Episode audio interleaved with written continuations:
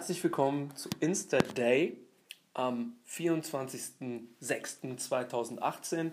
Mein Name ist Kevin und ich habe wieder ein paar Beiträge rausgesucht und möchte sie euch vorstellen und etwas dazu sagen.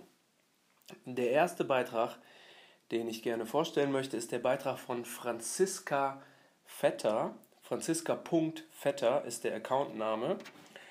Und sie schreibt etwas, was auch wieder Bezug hat zu dem Thema, was ich gestern angesprochen habe, Selbstliebe. Selbstliebe, ganz zentrales Thema. Und sie schreibt, ich darf glücklich sein. Ich darf strahlen. Ich darf laut lachen. Ich darf mich zeigen. Ich darf erfolgreich sein. Ich darf zufrieden sein. Ich darf ein erfülltes Leben leben. Und es ist sowas von erlaubt, glücklich zu sein. Wir dürfen es und wir dürfen es auch der Welt zeigen. Das ist das, was sie schreibt. Und das greift natürlich ganz viele wichtige Themen auf, weil wir häufig dazu neigen, dass wir durch bestimmte Glaubenssätze, die wir in der Vergangenheit gelernt haben, durch bestimmte Personen, die uns und unser Leben geprägt haben, häufig die Eltern, aber auch Lehrer, Verwandte, Omas, Opas etc., können da großen Einfluss auf unsere Entwicklung nehmen und auf unser Selbstbild nehmen. Und dadurch, dass wir in der Vergangenheit bestimmte Dinge hören, von wegen, du machst es immer falsch, ich möchte die gar nicht alle aufzählen. Ich denke, ihr habt die alle schon gehört. Auf jeden Fall ja, kriegen wir häufig Dinge von außen vermittelt oder werden in bestimmte Situationen gedrückt, die gar nicht unsere eigenen sind, aber wir glauben, dass wir das machen müssen, um Liebe zu bekommen. Und das führt dann dazu, dass wir sozusagen in unserem Selbstwert, in unserer, ja, in unserer Selbstliebe in irgendeiner Form beschränkt, blockiert oder beschnitten werden. Und dann wiederum verankert sich in unserem Unterbewusstsein der Glaubenssatz, ich bin es nicht wert. Und dann kann man hier aufzählen, was sie, was sie alles aufzählt, ähm, worauf wir das beziehen können. Und ich möchte das jetzt gar nicht wiederholen im negativen Kontext, sondern ich möchte es nochmal in einem positiven Kontext wiederholen, im Sinne von, wir können diese Blockade lösen. Und wir können unseren Selbstwert bzw. unsere Selbstwahrnehmung dahingehend verändern, dass wir neue Glaubenssätze entwickeln. Und diese Glaubenssätze dürfen dann so klingen wie die von der Franziska hier in dem Fall. Und zwar ich darf glücklich sein, ich darf strahlen, ich darf laut lachen und ich darf mich zeigen und ich darf auch erfolgreich sein und ich darf zufrieden sein und ich darf ein erfülltes Leben führen, weil ich es mir wert bin und ich es verdiene. Und das ist entscheidend. Wir müssen uns diese Selbstwahrnehmung wieder aneignen. Und sie schreibt auch in dem Bild, was sie da drüber postet, ähm, das sieht aus wie ein Tagebucheintrag, der de facto vom 14. Juni 2018 ist, was aber nicht wichtig ist in dem Kontext. Heute fühle ich mich, schreibt sie. Und das ist, glaube ich, ein ganz, ganz wichtiger Satz, auch insofern, dass das Gefühl, also unsere Emotionen, wie jetzt Ärger, Trauer und Freude Energieformen sind, die fließen müssen, die frei fließen müssen. Und genau hier setzt bei uns oder bei vielen von uns die Restriktion an, dass wir sagen, okay, ich kann jetzt hier nicht weinen, weil es mir unangenehm oder das ist eher ein Männerthema oder Frauen haben häufig das Thema, dass sie sagen, okay, ich kann jetzt hier nicht so wütend sein, ich würde mich eigentlich gerne hier ein bisschen abgrenzen, aber ich traue mich jetzt nicht, das zu kommunizieren. Und das ist jetzt ein, großes Thema, wo ich jetzt nur kurz, was ich nur kurz angeschnitten habe. Deshalb ähm, äh, möchte ich da jetzt auch nicht weiter darauf eingehen. Aber wir halten fest, das, was die Franziska sagt, ist absolut essentiell Unsere Glaubenssätze müssen einen positiven Selbstwert ausdrücken und wir dürfen glücklich sein und wir dürfen erfolgreich im Leben sein. Jeder. Das ist sogar unsere Aufgabe. Okay, kommen wir zum nächsten Post. Der nächste Post ist von Bettina Grunwald. Und sie schreibt hier nur einen kleinen Satz in die Beschreibung, der aber sehr schön ist und auch sehr wahr, wie ich finde. The door to happiness opens from the inside. Okay, das war jetzt Englisch. Ich übersetze das mal kurz, nur für den Fall, dass jemand das nicht direkt verstanden hat. Das heißt, die Türe zur Freude oder die Türe zum Glück öffnet sich von innen heraus. Und das wiederum greift ja auch einen Punkt auf, den wir jetzt schon in den vorherigen Folgen oft gehört haben, und zwar, dass wir das Glück nicht im Außen finden können, nicht in materiellem, aber auch nicht in Partnerschaften oder in sonstigen äußeren Dingen, weil wir das Glück in uns selber finden müssen. Die Quelle ist sozusagen in uns und diese Quelle ist Liebe. Und ich glaube, wenn die Quelle der Liebe, also die Energie, sich mit dem Plan der Seele verbindet, in dem Moment entsteht Freude. Ich glaube zutiefst daran, dass Freude die Energie der Seele ist und Freude somit auch eine Guideline oder eine Richtschnur, ein Orientierungspunkt sein kann für den richtigen Weg, den seelischen Weg. Also das heißt, immer wenn wir Freude fühlen, tun wir etwas, was unserer Seele gut tut, was der Plan unserer Seele ist.